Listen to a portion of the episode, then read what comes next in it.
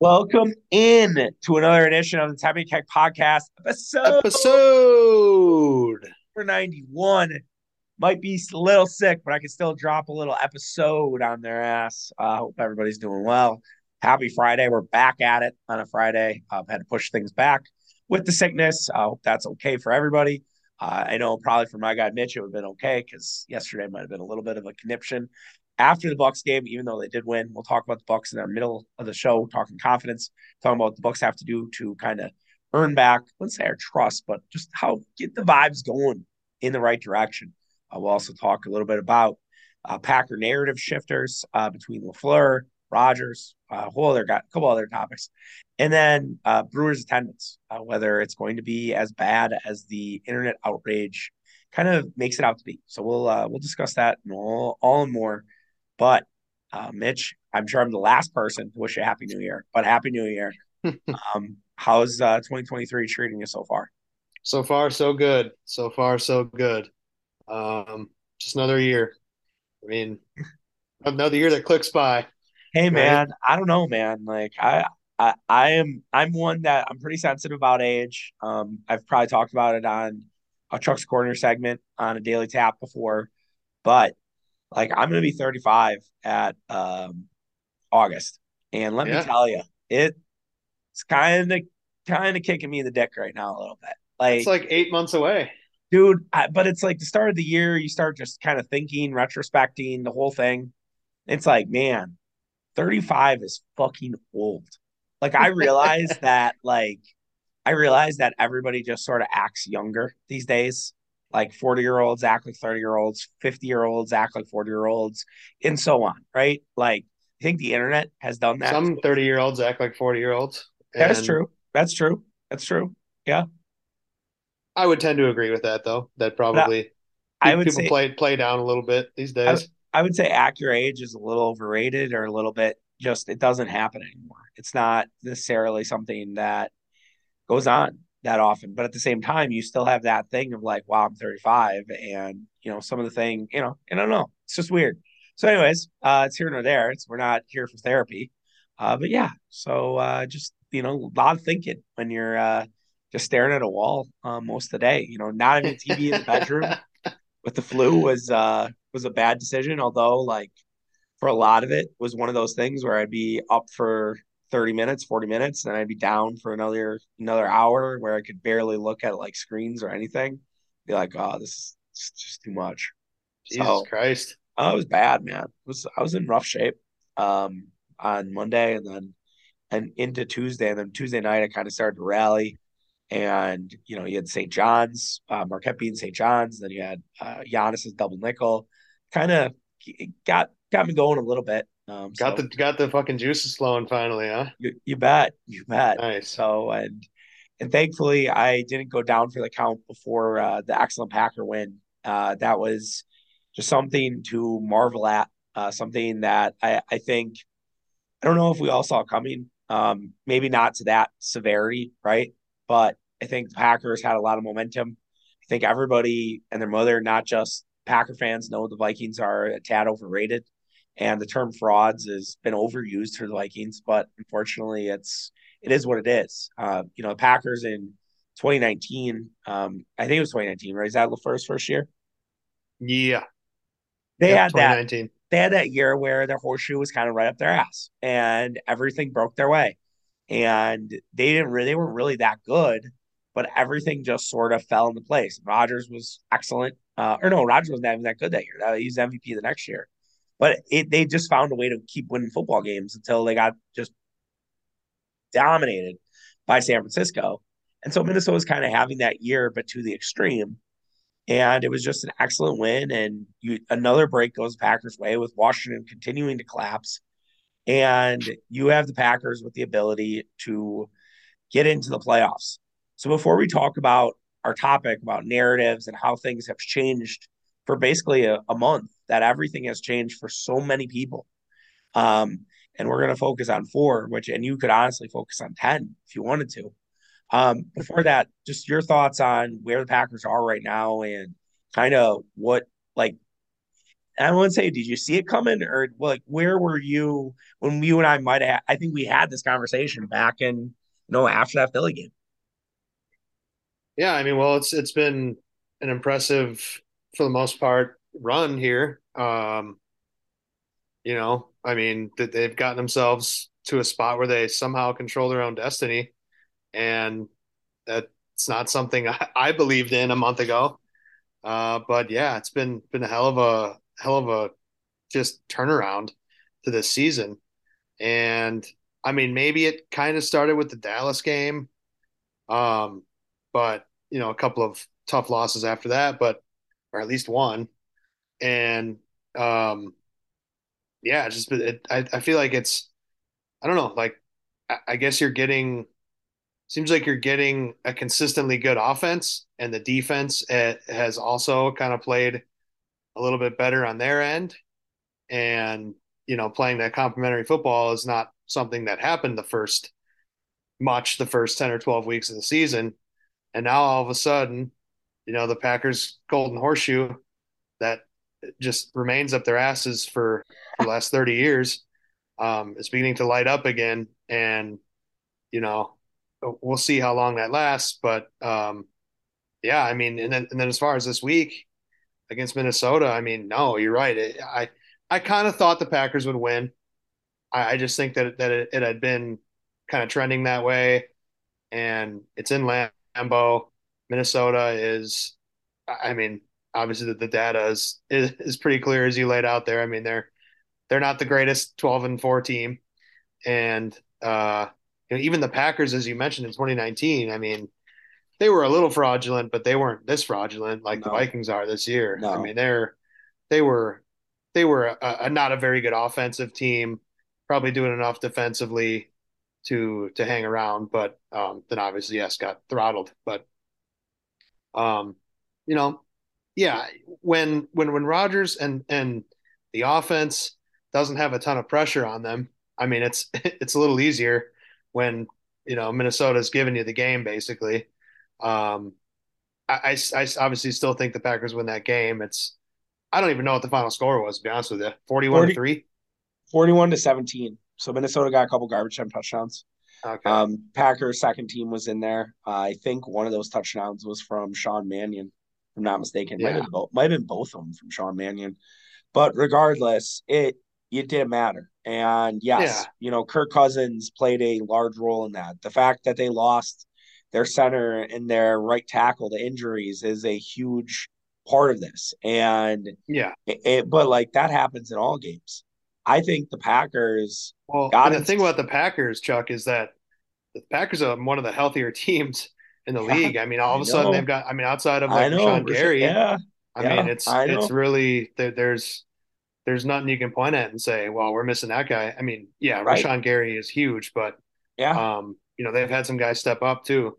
So well, I mean, that's yeah, that's that that's literally half the battle in football. And and the other part of it too is like you look at well, I want to say on the on the Vikings part of it is you know, I thought the Packers got so far in their head, not just with Justin Jefferson, but with everybody. Like they were they are bitching yet today about the turf and yeah. saying like they're gonna fight like what? Like the Packers had no problems on that turf. Had absolutely none. Like I don't I don't think there that's how Lambeau is in January. How do you not know that? You were there last January. It was bitter cold. It was much colder than what it was, you know, in this game. But like, how are you not prepared for that? Again, in my opinion, that's on like the equipment staff. That's on Kevin O'Connell. Like Kevin O'Connell needed to get his guys ready for being out in the cold, and he didn't. And that's on him and a young coach. And sometimes you see that with young coaches. They don't they don't exactly prepare for for the elements and don't understand, you know, kind of that what that can be because it's not just hey, this guy looks cold out there. It's the footwork. It's the you know how how are you going to run the football? Are you need to run the football more? You need to pass differently. You know how why is Justin Jefferson so much worse on grass than he is on turf? Like how do you adjust to that? And you, you think, think Kevin it, O'Connell's ever ever been in a cold weather game? Fuck no. Went to San Diego State. Right. I mean, played for New England. Point. Yeah, I played for New England, but, but no, that's a good point. Like you're right. I mean, there there is some of that where it's maybe there's a little bit there, but I just think the Packers got like the Jaire Alexander commentary, I think permeated through the entire Vikings locker room. And and the, when saying it's a fluke to Jefferson, I think that it's kind of the fraudulent comment, the same kind of comments that we've been making all week. And so I I just I do I do really I'm not trying to be this like anti Minnesota homer and be like so against Minnesota, but it's really hard for me to see the Vikings win more than one playoff game. I know they they might get the Giants in week week wild card week, but that's Giants took them to the death three weeks ago. So why can't they do that again? Um, it's gonna be really interesting to sort of see. But we're moving on. We are on to the Lions, and obviously, uh, it's a big game, and it's a game where, yes, as you said, when you're in, and Packers could fall flat on their face, and it would be a major disappointment. And I think we'd all be sad. Um, Packers are a four and a half point favorite. Uh, I think confidence from the fan base is sky high. Um, and I think a lot of narratives have changed. Um, and we're going to go through a couple of them throughout the year and just where where it is. And I will caveat that even if the Packers were to lose, I, I don't think it changes that what we talk about these players unless for one, I guess, or one or two, it goes catastrophically bad. Matt LaFleur is first up. Um, we uh, we should start with quarterback. Let's start with Aaron because everyone's talking about Aaron Rodgers, aka Mr. Mallory Edens. Um, mm-hmm. Aaron Rodgers was kind of left for dead. Uh, was four and eight. Uh, was was told, hey, maybe Jordan Love should be playing. You said it, and I and I, I will admit, like, I didn't think your take on, hey, let's let's have Love play in Chicago, see what happens. You win that game, great, and let him rest up, and then he plays against the Rams, and who knows? That was a take of yours, and I thought it was a good one. And that, and you were not alone. There were a lot of people that wanted. Aaron Rodgers stood his ground got kind of over that thumb injury, it seems, and has, you know, kind of revived himself a little bit and works in tandem. Do you think how much has the narrative changed for Rodgers, And or is it just it's kind of still the same and the haters are going to be there at the end no matter what? Well, I think it's changed a little bit for for me. Um, I think just the the work that has come to fruition with the young receivers and I guess the offense in general has been much more impressive the last half of the season than it was to start. I mean, it it it felt kind of at the beginning of the year that they had almost almost gone back to 2019, um, which yeah, like I, you know, as I'm thinking about it, like of course, you know, you lost, you know, your all worldwide receiver, and I mean, it was always going to take time. You know, we we had talked since the draft. Like, how long is it going to take Christian Watson? And literally, like fucking clockwork, it was like week 12, the guy like took off. And, and after, you know, and, and he's still, he's still, you know, always banged up and all that stuff. And you kind of got to, kind of got to watch that. But he's been, he's been very impressive. And I just think that like Rodgers has a big part in that, that he just kind of stuck with the guys and, you know, took his shots at them through the media or whatever you want to call it. Shots is kind of a hard word, but you know, was hard on them in in the media and you know, it just I guess being the veteran leader that Rodgers is, um, sounds kind of weird to say, but yeah. uh, being being the leader that he is, I think he's kind of you know turned that into his narrative a little bit the last few weeks, the last month, whatever. Basically, the the duration of this run, he's kind of turned himself into this like leader. I feel like he's been, I don't know, like like the the body language or like the vibes are a lot better now. I feel like with Rodgers, I don't know. He's he's, he's generally generally pretty even keel, but it just seems like I don't know that he's playing with thing. a little more piss. I mean, he's playing. He's just playing with a little more. He's pissed off. Like he's just he looks excited. He looks he he's emotional. He's invested. Like he's finding guys open. You know, he's making yeah he's making the right moves. He's not he's taking a few more chances. I think. I think that he he's a little been a little bit of a slow starter, and I think that's part of the reason the offense has started slow. But other than that, like it's all been gravy. Like there's been a lot of noise made nationally that Rodgers hasn't thrown for 300 yards, and like I think it's like 14 games. Honestly, who gives a fuck? I don't care. I I I don't it, Rodgers, we're not playing fantasy football. I, I don't care. I'm not. I don't have Rodgers in a DFS lineup. Like, I care about wins. Yeah, but and, you got to remember that that for a lot of people, and especially media, you got to you got to grade everything and judge everything. You got to remember that it, it's it's got to be pretty once in a while, and right. it really hasn't been. But yeah, you know, but it's okay. It, it's that's kind of that's kind of where we're at now. I mean, he, and he, he just does enough, and I think he's made a compelling enough case with the relationships that have been bonded that you brought up of staying another year. I know people don't want to hear it. I know that a lot of people are ready to move on for love with love, but you know we'll see how this ride ends, and we'll talk a lot about that. Um, hopefully, if you know we get the chance to. Obviously, I'm out next week, and that's a bummer. But it there are there are going to be there's going to be a lot of discussion, and we'll wait on that. But I I think Rodgers has built enough of a case to say I belong for another year, and I don't know if the I don't know if the team agrees, um, but I at least that's kind of how I feel about about Aaron Rodgers.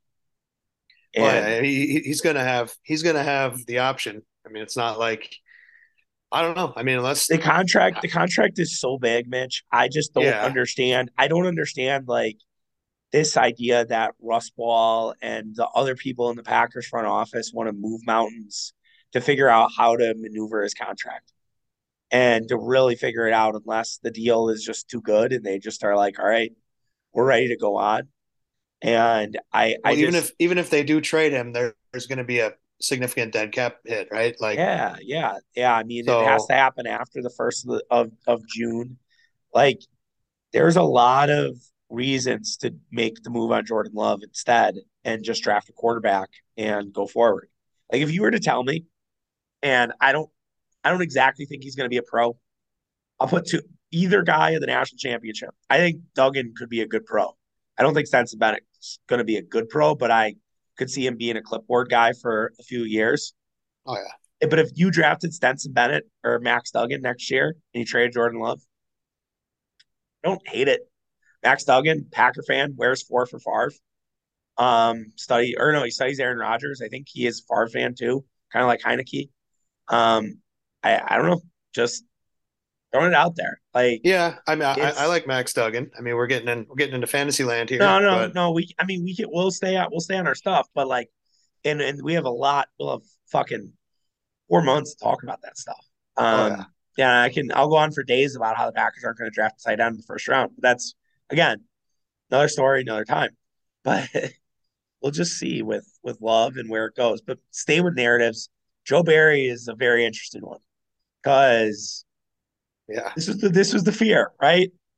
If Packers got hot, like, what do you do with Joe Barry? I saw another independent independent outlet talk about, well, should Packers now keep Joe Barry? And I'm like, um, I don't know. I would need a lot of reassurances, and not necessarily in the media. It didn't have, he didn't have to come out and say this, but I would need Joe Barry telling Matt LaFleur like, "Hey, this is my defense now. I understand these guys. This is what we're going to do. I mean, not a lot of those guys are leaving. Not a lot of those guys are free agents to be. You might change out your safeties. They definitely need help there. But other than that, like that's going to be probably your team next year defensively. So I I was well, so there's, like, there's, a, there's a, a ton of talent and right for for a large chunk of the season, it's underperformed.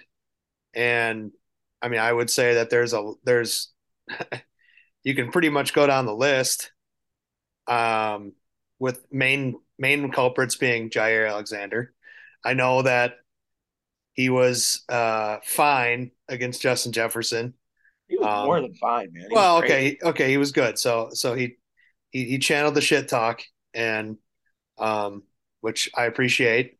And because I I did try to get a rise out of you guys uh, a couple days before the game about Jaire talking shit and being a dumbass and um, yeah, yeah, I guess he backed it up. You know, uh, obviously had some help. It's kind of hard not to, but um, for for chunks of this season, he's been frustrating. I, I think um, he was. I to just to jump in, and I'll let you keep listing guys, but like I think he was afraid to tackle for a while. Oh God, like, yeah. I think he I think he didn't want to get hurt. Like I think he felt like he's like I got paid all this money. and I don't want to get hurt. And whether it's a internal thing and like I don't want to let the guys down, or it's I don't want to I don't want to have another year like on the IR and and do that. And I don't know if it was Jerry Gray. I don't know if it was his agent. I don't know if it was just his own internal was like, all right, you gotta gotta change this shit up, man. You gotta do something a little different here. Yeah. Yeah. I mean, he's been a little bit more aggressive, but you know, safeties obviously are going to have to be looked at.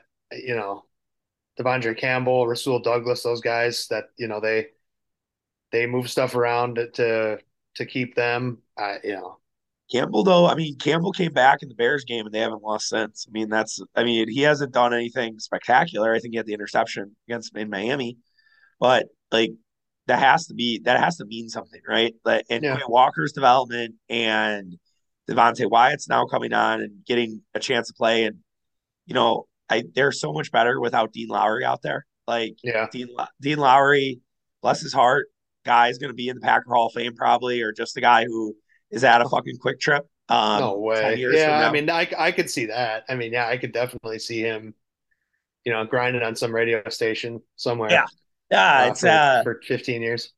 It's Lonnie and Lowry, uh, 1230 uh, WQZ five. Well, if you listen to like there's stations in Green Bay that like I'm pretty sure oh, yeah. former former Packers that I've never heard of.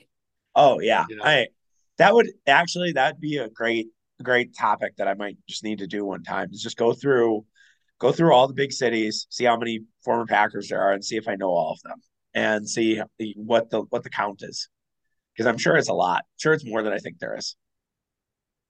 Um, of like former Packers on on radio and TV and stuff? Yeah, no, or... just yeah, to do like a local, that do everyday radio, or you know, it's not just guest appearances and shit. Well, it's probably not very many outside of Milwaukee. Yeah, I mean, maybe not. Maybe maybe it's less. Maybe it's less than I think. Um, I don't. Um, I don't think a, a podunk town and Rhinelanders can afford. You know. Yeah, they can't.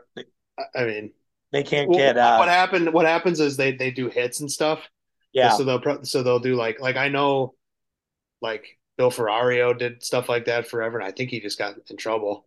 No. Um, but also like Brady Poppinga did some stuff for a while. Yeah. I don't know. Just yeah, throughout the years, that that that would be a heck of a heck of a list. Oh yeah, or just the former Packers that are welcome back. I always I do like that guys just want to retire a Packer, like Haha Clinton Dix the other week. Like I didn't really think Haha had a memorable stint as a Packer, but wanted to retire as one. They were like, yeah, fine, and he got to retire as one, and I think that's really cool. And you know, but back to Joe Barry. Um, so what do you like? What what is this change? Like, can he still? I, I guess can he still ruin his narrative, Mitch? Let's let's let's ask that question. can like can it still I, be the same narrative before it's all said and done? I think it can. I mean, I think most people are done with the guy. Um, I just I just don't know if the Packers are done with him. You know, it's it, it's one thing for fan outrage, but like look at how long it took him to get rid of Dom Capers. I know. Um, you know, Mike McCarthy for that matter, and it, it's just again the Packers are very reactive, and um, it's only a second year. I just I don't know, unless you're Ray Rhodes, you you you pretty much get a nice long leash, and it has turned around enough probably to save his ass. Now I'm not saying that that means I'm happy about it or fans should be happy about it, but I just I just think what what the fans want and what the team generally does is not very, you know, the, the Packers are not typically an aggressive or or um, proactive franchise. It's just I don't know. He, he, he I'm I, sure he, I, he'll he'll get at least one more year. I think if if for some reason they get lit up by Detroit and it's like a 35 like say Packers lose 35 to 24 or something like that. I it, it'll be hard. I think that'll be a really hard thing for Matt LaFleur to be like, yeah, Joe Barry's coming back. So because well, you've said this a lot this year, where it's like if they give up a shit ton of, and then they do, and like I mean, nothing happens. It's like Detroit probably I, will score thirty points. Oh, I I will take your money on that. I do not think that's no. I don't yeah. think so. no. I yeah, I mean listen, probably not because it's an outdoor game, but it's out. Jared Jared Goff in the cold is like it's not. It's not but they're like they're fucking legit, dude. Like No, I, mean, I'm not. I'm not doubting. I just Jared Goff has really, really struggled in the cold. Like you can't. It's not just small sample size, right?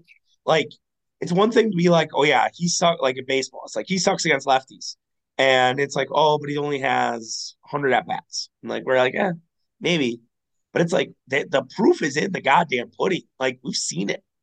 Like we know Jared Goff can't handle the cold, mhm. and he's not been that good away from Ford Field. Ben Johnson, their offensive coordinator, is really good. He's probably has it over Joe Barry, I would say. That said, like I just I, I don't I'd be surprised if it was 30 plus and it was a shootout. Um, because it's a visual game, it's a January game. Maybe that's just old boomer football guy in me. But who knows? We'll see. Um, Yeah. and yeah, I know I've said that, and I, I've probably overused it, and I appreciate you calling me out on it, and I'll try to not use it again. well, it's Uh, fine, but uh, I, no, I just it's no, that's no, I would good. I would It's be good. that'd be the first time in my life the Packers ever fired somebody except for Mike McCarthy, like immediately after a game. I mean that I, I wouldn't say it's. That would say that it's like had gotten two. so so bad with McCarthy that I think it would be a no two. choice. It'd be like a Tuesday, right? Wednesday, clean out your lockers, being like Joe Barry was relieved of his duties, or the week after. Um, yeah, I just, I, I'm not saying it's immediately after. not saying it's like, yeah, he just tell him to leave. I'm just saying it's, you got to like. I do think, and again, when we do our exit interviews and we finish up the Packer season, one of the big things that sticks out is that Green Bay needs to be a little more proactive. They can't sit on their hands so goddamn much. And the Keisean Nixon thing, it's been great. It's been exciting. But there's that little part of you that's like, this could happen three, you know, this could happen a month ago, a month Yeah, earlier than when Keisean took over. And you stuck with Amari Rodgers. And I understand he's a draft pick, and I, I get all of that. That said, like Howie Roseman traded Jalen Reagor for absolutely nothing to the to the Minnesota Vikings because he knew Jalen Reagor was trash. He was a first round yeah, pick. And Howie Roseman was like, I'll take the L, right? Sometimes you just gotta take the L. yeah, oh yeah, yeah. That's that's that's big in sports. Doesn't happen Yeah. enough. No, it doesn't for sure. And, and that's very true. Let's talk about Brian Gutekunst. Um, I think I was hard on Brian uh just middle of the year. I did this whole big podcast about how really built this case that Brian Gutekunst should be, you know, fired. And I was like, or just really re-examine. Maybe not fired, but just like, let's are we sure? And I was critical of some of his draft picks. And what did you know? What Brian Gutekunst has had probably maybe his best draft of as a Packers GM so far. Um, it's just through the roof, great. And I I have to eat a lot of crow, and it's it's somewhat similar to the run table year when I was still blogging and that was still a thing. I called for McCarthy's head at four and six. I was like, he's lost the team, like it's over, and yeah, and then they they went on to do what they did, and so it's it is similar in that regard, and I um I I I have to re-examine myself, say like, all right, maybe you just got to give it a little more time. I still I still will hold his feet to the fire on the Amari stuff. I still think they didn't do a good enough job in terms of a succession plan with Davante Adams. Um, even though Watson and Doubs worked out, the stopgap should not have been Sammy Watkins. Should have been someone a little bit better than that, someone with a little more juice. But yeah, I, I, I have to think I'm not alone in this. Like, hey, I have to think differently about Brian Gutekunst. yeah. I mean, you know, when you originally shot me over the topic, I thought about Gutekunst might have been the guy that probably maybe saved his ass. I mean, again, Yeah, no, he's he's got he's got a nice long leash. I think you know he's obviously he's been pretty very very successful as general manager. So, um, you know, I, I'm not saying he was he was on the hot seat per se, but like it just shows in the NFL like if you have one good draft, I mean, you can be good for a couple of years. I mean, it just it just kind of sets you up. Maybe one good free agent signing, uh, one and then a good draft, and you know you get a handful of impact players or whatever, which he has, and you know it can it can course correct a lot of stuff, and and you know probably for me it's either between Rodgers or Goody who's who's kind of saved their their narrative, if you will, uh, this season the most. And I I was kind of thinking it might be good against more, just because, yeah, as you kind of laid out there, the the the, the torches and pitchforks were, were coming, and I don't know. I don't know if they are now. I, you know, because it's hard to. It's hard to because the, the, the like, Davante, like the way they got bullied by Rodgers and whatever happened with Davante, you know, is going to be a great documentary someday. Oh, yeah. But um, yeah, I mean, the way they've turned the season around, I think, kind of kept people at bay for it, it should now until yeah. you know whatever happens in the playoffs. We'll, we'll wait and see. Should it get to that point, but, God willing.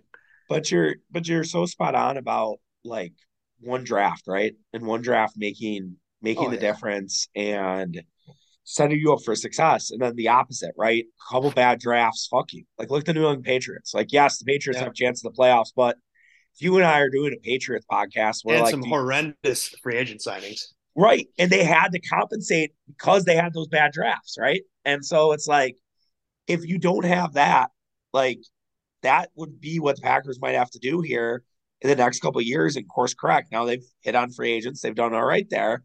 And so, but now they kind of they can pick their spots, whether it's drafting to say, I would like them to, if perfect world, and we can, again, we have months to talk about this stuff, but get a safety, but also draft a safety, I think would be a great choice. But I don't know, maybe they think Tariq Carpenter, who was a safety at Georgia Tech, seventh round pick, he's playing special teams, a lot of them involved. Is he a starter? I don't know, maybe. Uh, I at this point, I don't know. Rudy Ford? Yeah, Rudy Ford. I, I don't know if Rudy Ford's a full time safety. Maybe. I do worry he has a little now Sewell's been better, but like it's a little bit of a Sewell thing where it's like it was might be a little bit flash in the pan. But like Kingsley and Enagbare, which I have part trouble pronouncing his name with my uh, my sickness, he he's been awesome. Like he filled the void for Rashan Gary as best as he could.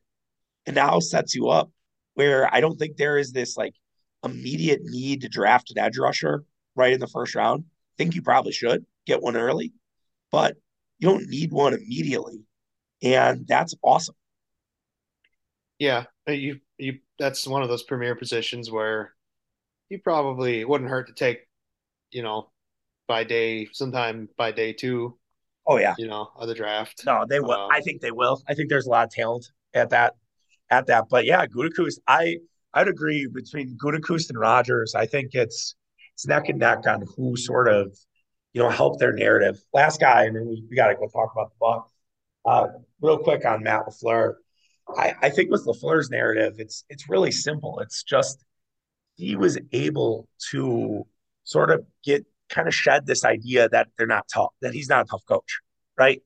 That oh they they give in and they you know they're they're gonna just give up when shit goes bad, and it's like I don't know, man. If you're four and eight and and everything's looking against you and you're to give up, you're probably a six and 11, maybe at best seven, seven and 10 team. We're to do that. And I have to give them a lot of credit for that. Yeah. I mean, as far as LaFleur, I, you know, again, he's super tied to Rodgers.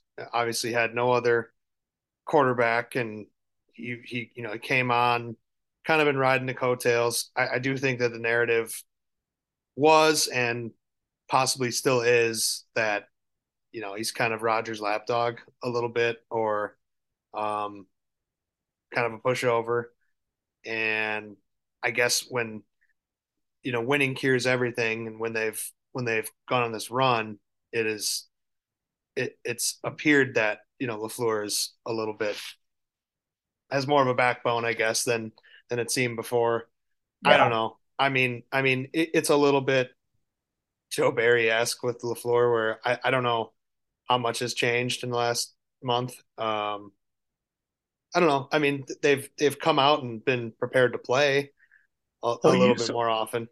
You don't think that people who are like, "Oh, Lafleur isn't tough. Lafleur isn't that good of a coach." You you think that they're not that good of a coach. I do have some friends who think Lafleur is not a good coach, which is laugh out Yeah, loud don't bad. see. I don't get that. I mean, it's I don't either. that's how I am with like Counsell, where it's like everybody thinks he sucks, and it's like, no, this dude is doing really good with what he has.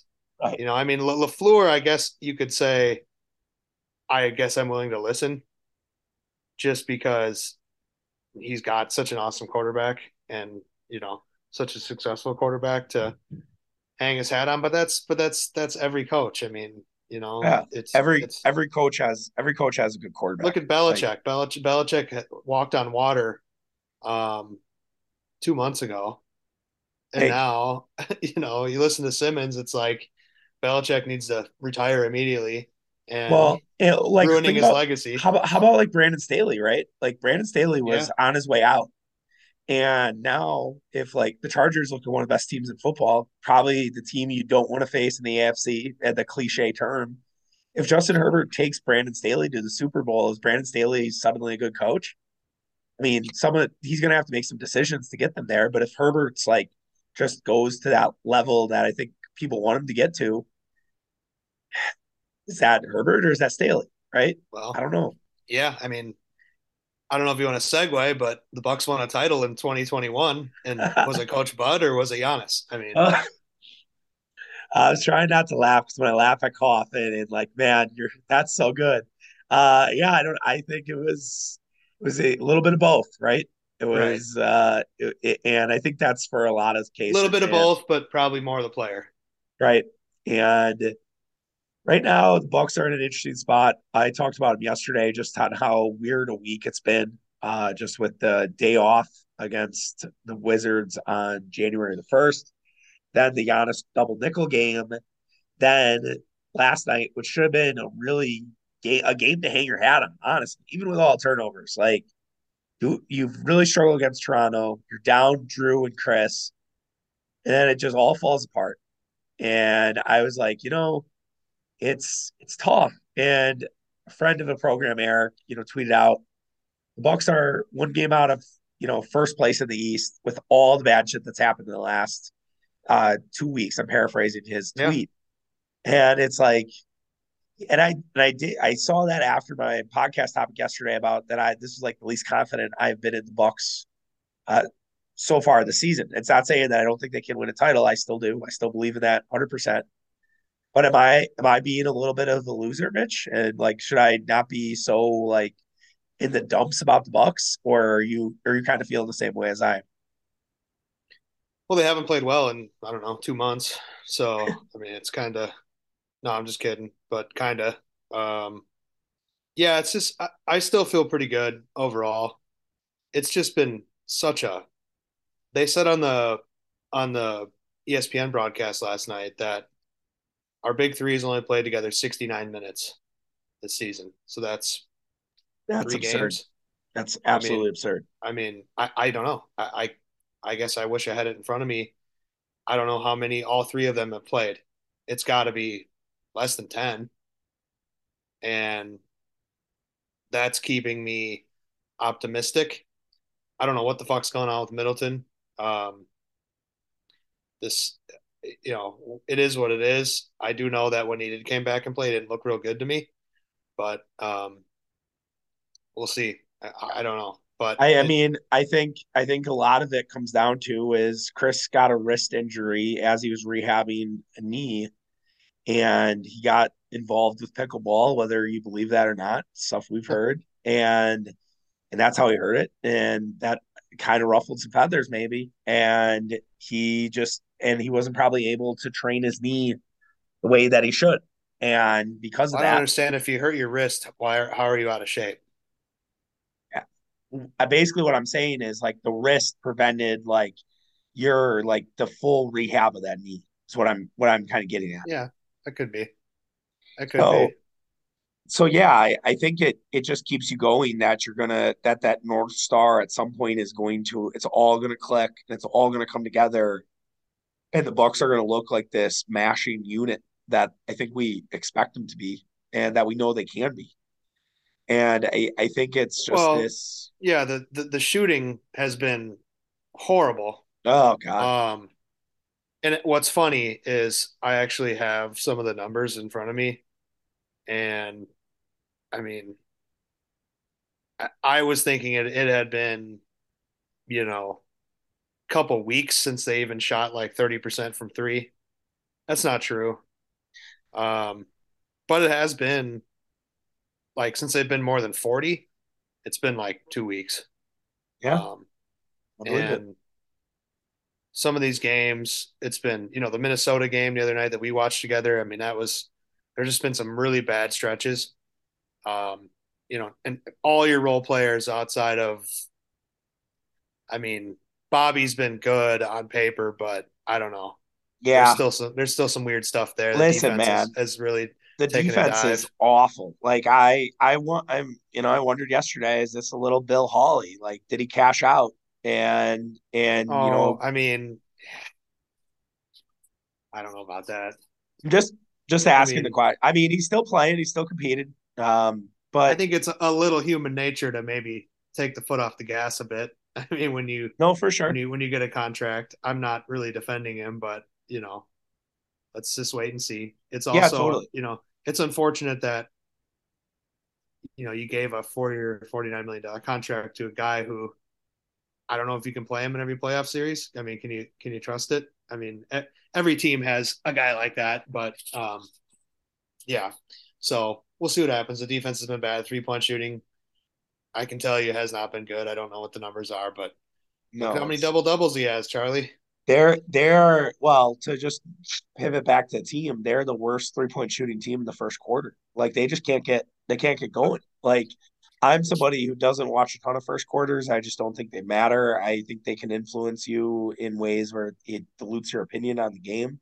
Um, again, it's another story for another time. Uh, big big games, big games. I I do tune in, you know, start to finish, but I that's that's a problem, right? That you can't start hot that way. Like I even as an anti NBA first quarter guy, I can still tell you like you need a couple nights where you come out six for nine or come out five for five for eleven, right? And Bucks aren't doing that.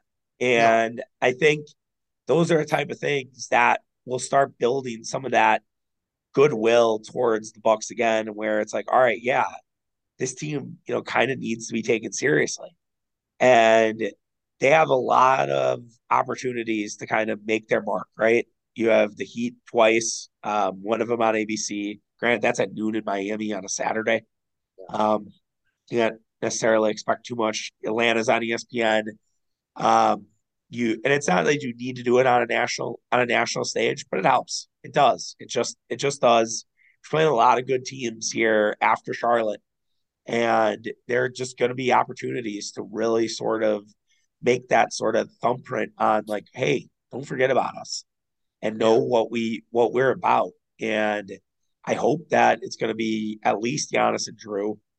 And I I said it yesterday, and I would love to hear what you think. But it's like I'm ready to just say, you know what, when Chris comes back, Chris comes back, but I'm not worried about it. I'm just going to say I don't. I'm not putting a date on it and we'll just say we'll check in every week. If he's back, great. If he's not, okay. And just when he's back, he's back. And I hope he's going to be great when he's back. yeah. I just again, you don't you don't even really know what's all wrong or what's what's going on Right. just because it's I don't know. I've lost track of why guys are missing games. Um, I really would like to see uh the man games miss stat again. Um, I don't know. We we were second behind the Magic, but that was probably a month ago.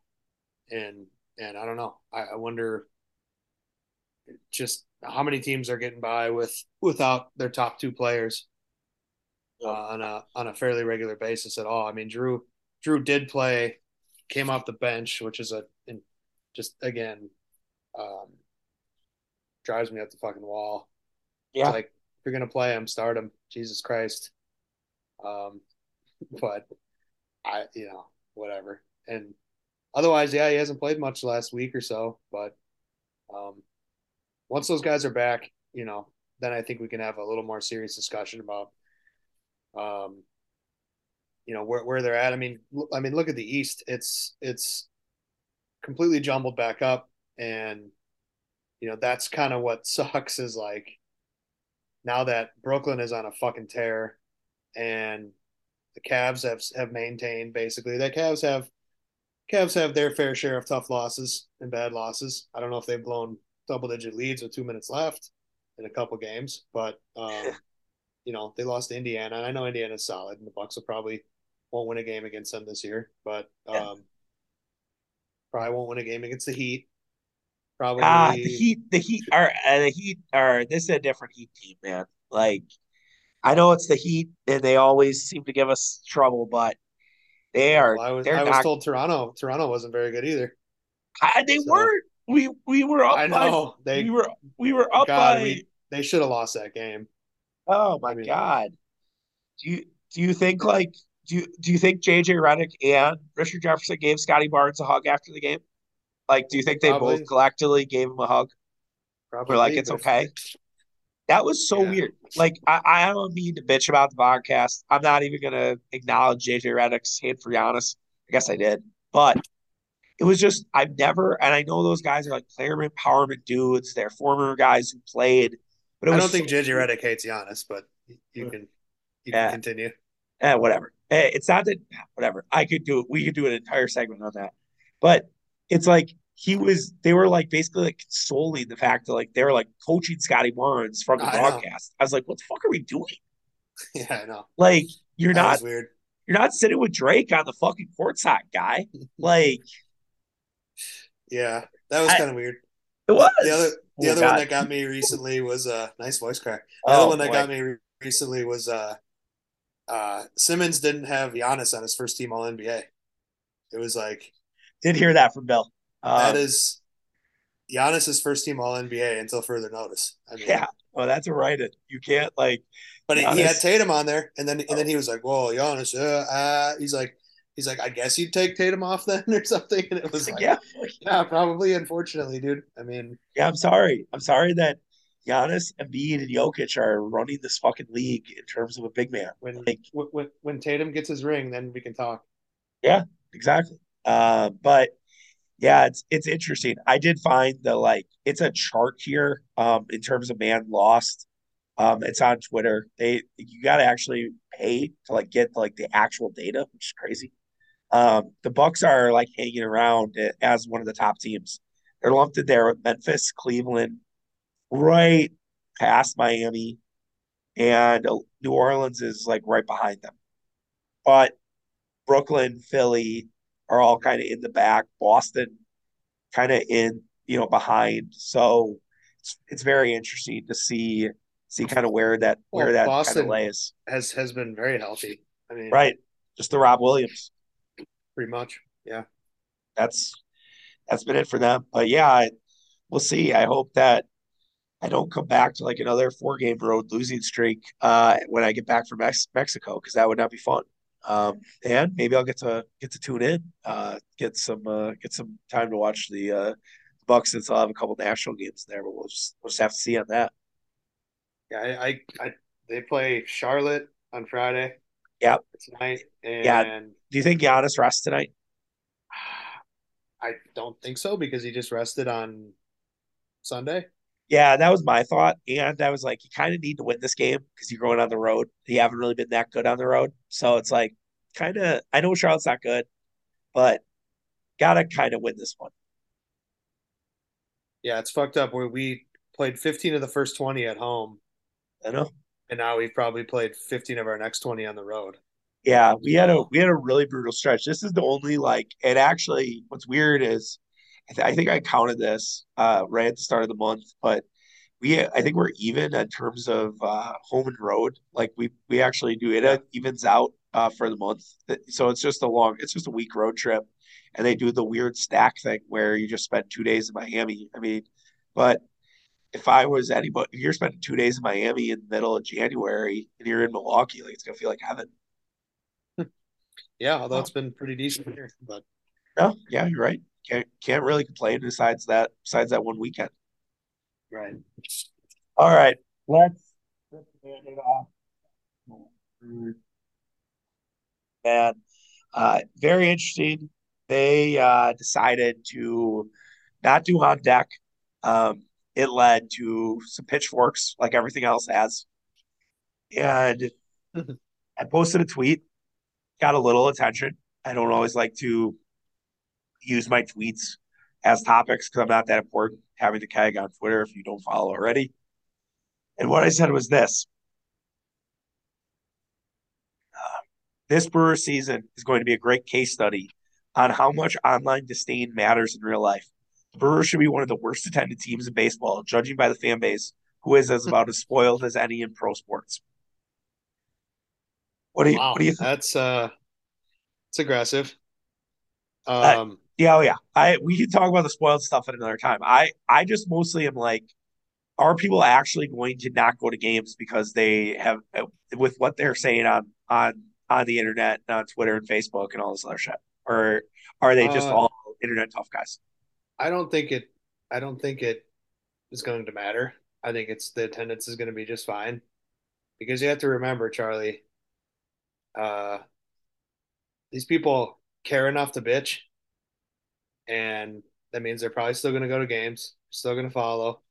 They are, you know, going to stand out there and drink drink beers out of beer bongs and stuff in the parking lot on a on a Saturday afternoon in in July, and you know, people are they care enough to complain, and that's that's the big thing. Look at 2012 Milwaukee Bucks. People didn't give a fuck. I mean, ap- apathy is is the worst thing that that a sports franchise could have from its fan base. At least people still care enough. Now, what's next though?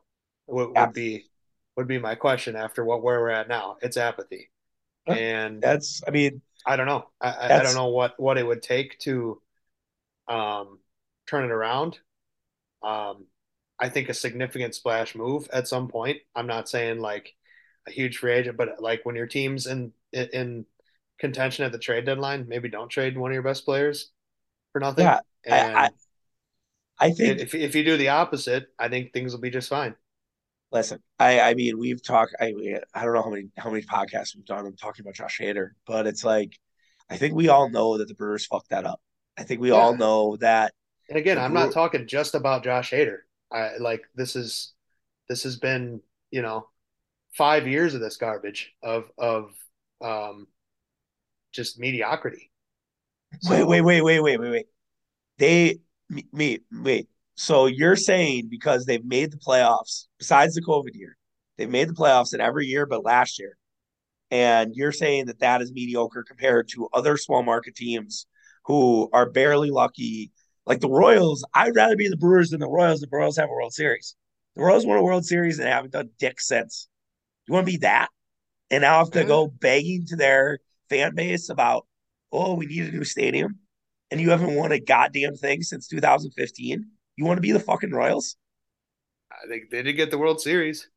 Sure, banners fly forever, but I, I, I get it. Okay, Like, so me mediocre is not yeah, I. I, That's I, that that's a buzzword. Yes they did win I, 96 games right, uh yes, last year or in yeah, 2021, I should say. right. But then Like, but then got embarrassed in the first round. Sure, they ran Um into a fucking Red Hot Braves team that won the goddamn fucking World Series. So it's not yeah. like it's not like they like I can't help that. I'm sorry. Like the Brewers can't help that. They can't help who they play, right? And I, and I like Well, I no, they the can't they can't help what they who they play, but you know, they could be a little more prepared. sure, sure. They should have been they should have seen what the Braves were doing at the deadline and got more involved and made sure. And one of my bigger complaints that that year was that the Braves kept adding. The Braves kept finding new things, and they their asses were in the jackpot because Ronald Acuna went down with an injury, and they kept finding different guys to keep making themselves better. And the Brewers didn't do that, and I they trusted their pitching too much, Yeah. and they bit, it bit them in the ass. And Eduardo Escobar, for some reason, Craig Counsell or the or front office didn't want to use him, and he wasn't used nearly enough. And there, you know, therein lies part of the problem. And Well, when you're when you're so, so obsessed with platoons, I mean, that's what's gonna happen. Even though he's a fucking switch hitter.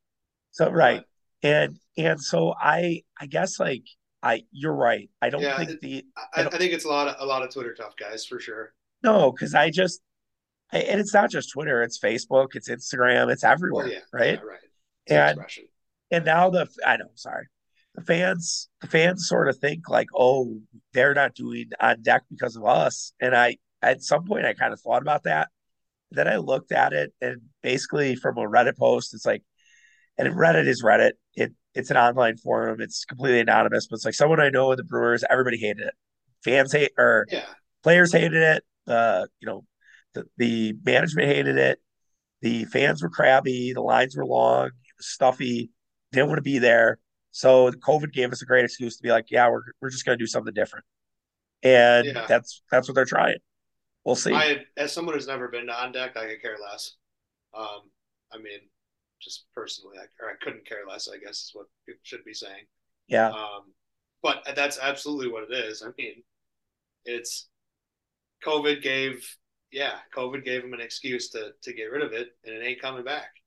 and Um, they're going to keep trying different shit. I I think doing it at Dugout 54 is ambitious. I guess I they do have that downstairs. I guess in that in, in that bar. And that would not have been my first choice for uh, where I would have done that around the Blue Mound area for it. But I mean, good for them. And it's on a Wednesday, which is interesting. Like right after Martin Luther King. Like I've a, a junior day, so uh people can't really take off of work because most people, some people have off on that Monday. I don't know. It's it's unique. Um, I don't know if I would call it exactly what I would do, um, but they do have to try to sort of bring fans back, and we'll just sort of see how they do it.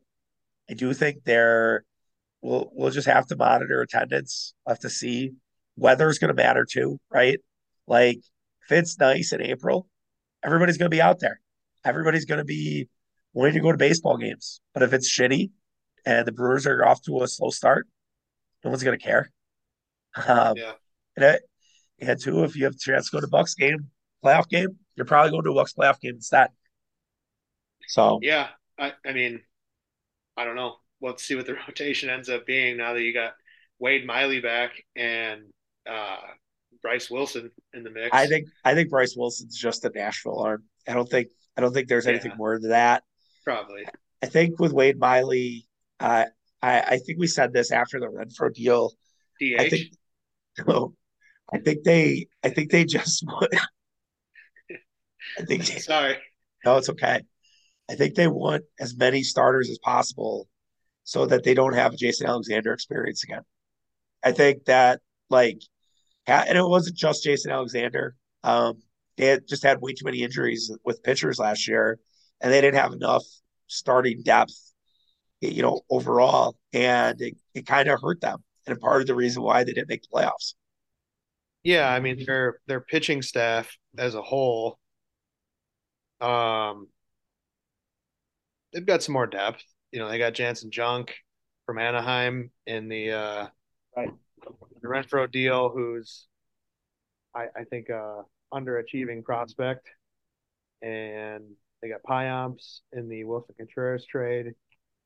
You know, yeah, I mean the pitching is gonna gonna be real solid, minus, you know, Jason Alexander experience. And hopefully hopefully Eric Lauer can string together two good months and uh you know Tell us a about no- it if he a, that's a novel uh, yeah that's a novel idea um and like Aaron Ashby takes another step and you know he gets consistent I mean you're gonna kill me if you know if I point out his win loss record but uh that No, it's definitely wasn't good Did you see? Did you see McCalvy predict that he'd be a setup guy?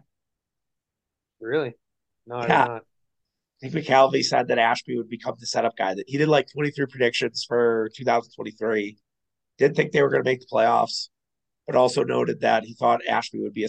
I didn't read it all, but I saw some of the Twitter stuff. I was like, I could see him being like the old Hader role I mean it'd be interesting. I mean, you just paid him all that money, so it's like, yeah uh, do you do you, you know want You to? you gotta find a way for uh, that's what they did with Freddie. Remember Freddie went to the bullpen for Yeah, no, a year or two, didn't he? And then all of a sudden no, it's like, oh, he's a starter again, and he, you know, has been good. So maybe maybe that's what happens, and you know, because I mean they're gonna have to figure out that that spot for sure. Um, I guess yeah, as we talked today, I don't I don't know who who would do it. Oh, I yeah, the the bullpen bullpen's a little bit suspect. Not gonna not It's gonna it's in, sugarcoat it's it, in flux. It's in flux, if you will. but it's But I feel like you can you you could well Matt Bush. They still have Matt Bush, don't they? oh god. I mean, just figure out That fucking guy. figure You, out you, you Yeah. talk about needing needing needing another pitch. I mean, fastball or curveball. I mean, that's it.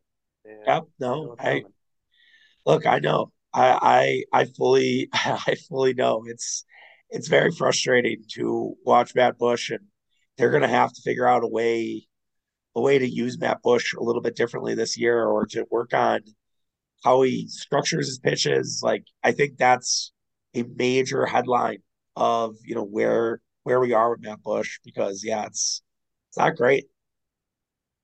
Right. Because I was I'm looking at the They have Brice Turang as a third base. Well, second on third base that depth chart on the Brewers website. So I Roster Resource, who's they now uh, they got bought by Fangraphs. I was looking for it as I was talking to you. They project like projected lineups and stuff like that. So right now they have Yelich, Willy Adames, Les, Contreras, Jesse Winker, Urias, Mitchell, Turang, or uh, Taylor and Turang. That is a young team. That is, tell you, that's it's different than what we've had. Uh, yeah, it's younger. I mean, if I you don't. somehow come up with a veteran third baseman, I don't know. I'm think it was, I think I heard uh something from Sparky saying Evan Longoria you signed for four million with the Arizona Diamondbacks. The Brewers couldn't do that. It's like, well, first of all, Evan Longoria sucks. Yeah, Second of all, uh, he's lives in Scottsdale undoubtedly, and guys are going to play play for a little cheaper there because they live there and they they kind of want to play there, if, you know, yeah, dude. Dude versus wants dude wants to versus chase. shitty old Milwaukee. You don't think dude wants to chase tail and you know at the W in Scottsdale? Come on, like sure he's happily married. yeah, I know, That's neither here nor there. So, but sometimes, but yeah. Um. So so yeah, we'll we'll have to see. Yeah, that bullpen is, is interesting because it's yeah, it's Matt Bush as your Matt Bush and Peter Strzelecki as your uh your setup guys, and then Aaron Ashby's in that middle reliever role with Wade Miley now now in the starting rotation, uh, just on like a projected depth chart. So it'll really be Miley, Ashby, and Houser for that for that final pitching spot, which would be interesting. Good battle. Houser should be gone. Uh, I I'm okay with the Houser giving Houser another shot. I just think I there's some really good data that the Brewers got away from his fastball. I I forget. Oh, I, he yeah, I think it's his fastball. Like he actually has a good fastball. And the Brewers are like, oh, sinker, sinker, sinker. It's like actually like should be using his fastball a little bit more. And uh and so I don't know, maybe who knows. He's We'll he also is a guy. He's also a guy though that it's all between the ears for him, and it's like one bad thing happens, and it's like then two bad things happen, and three bad things happen. Before you know it, it's grand slam, and you're like, oh shit, All right. It's over. yeah, Well, it's it's like three runs every every first inning for him, which is a huge problem. right, right, and and yeah, I mean, I think the other part of it too is like you know, Hoby Milner's another guy where it's like I loved what Hoby Milner did last year, but Hoby Milner is that classic bullpen guy Mm-hmm. where it's one year you're awesome, and the next year you are a trash can. for sure. Long way to go though. I think like at this point, like like two years ago, I was screaming. I was like finally done with David Stearns. I was like, oh, like I was finally joining your guys' side, say on the dark side. And they said Kolten Wong like a day later. And I was like, eh, all right. Yeah. Tune's changing a little bit. There was a wild like shock jock that rumored that Tatis was going to get traded to the Brewers. Um, not taking any stock into that at all. No, Um, no. if it did happen, I would. Oh God, I tell you what, you wouldn't want to hear from me. I'll just, just put it that way. I will. I you, you would not want to hear from me. It would be ugly. It'd be a scene. Yeah, it still wouldn't be good enough, Charlie. So, um, as we wrap up, as my voice uh, continues to dive in and out, um, which thank you guys for holding on. As I said to people yesterday, just go at like two and a half, go at like a half, two or one and a half, go at two, whatever you need to get through. Um, hopefully, when I return, I get the fresh Cancun air. I'll uh, the cords will be back to normal. What do you, do you think that I'm going to be able, if the Packers do make the playoffs, do you think that I'm going to be able to avoid uh, having the Packers playoff game either while I'm in Mexico or in the air? Uh, we talked a little bit about this a couple weeks ago. Before it was a reality, now it's getting closer to reality. I think I'm going to be okay, but I'm still nervous they might get that Saturday night game, and that would that'd be that'd be worst case scenario. Besides the noon game, noon game also worst case scenario, but I'm probably just driving home, which is a which is okay. I can live with that. Yeah. I uh, I don't know, like avoid it in terms of you don't you don't want to know what happens or avoid it in terms of like it just you know a lot of logistical hurdles to clear. Yeah. Yeah, I mean, yeah, you're you're kind of in so when are you when are you flying back? Saturday? No, Sunday Sunday morning. Sunday morning. I'll be back by like one o'clock in Chicago. Yeah. So the okay. noon game, the noon game is going to be really tough. Like the noon game would be really tough.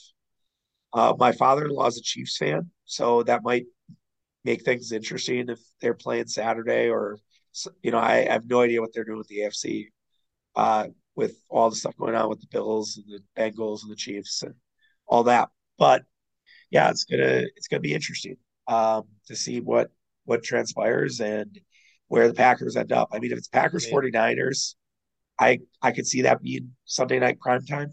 Um, I could see that being Monday night. Uh, we'll, we'll just have to see. I do think Packers Niners is a primetime I, game for I, sure. I, I, I heard on the radio, I believe, not sound like a boomer, but yeah. that the Monday night game has to be a four or five matchup. Oh, interesting. Why yeah. is that? I like I don't know.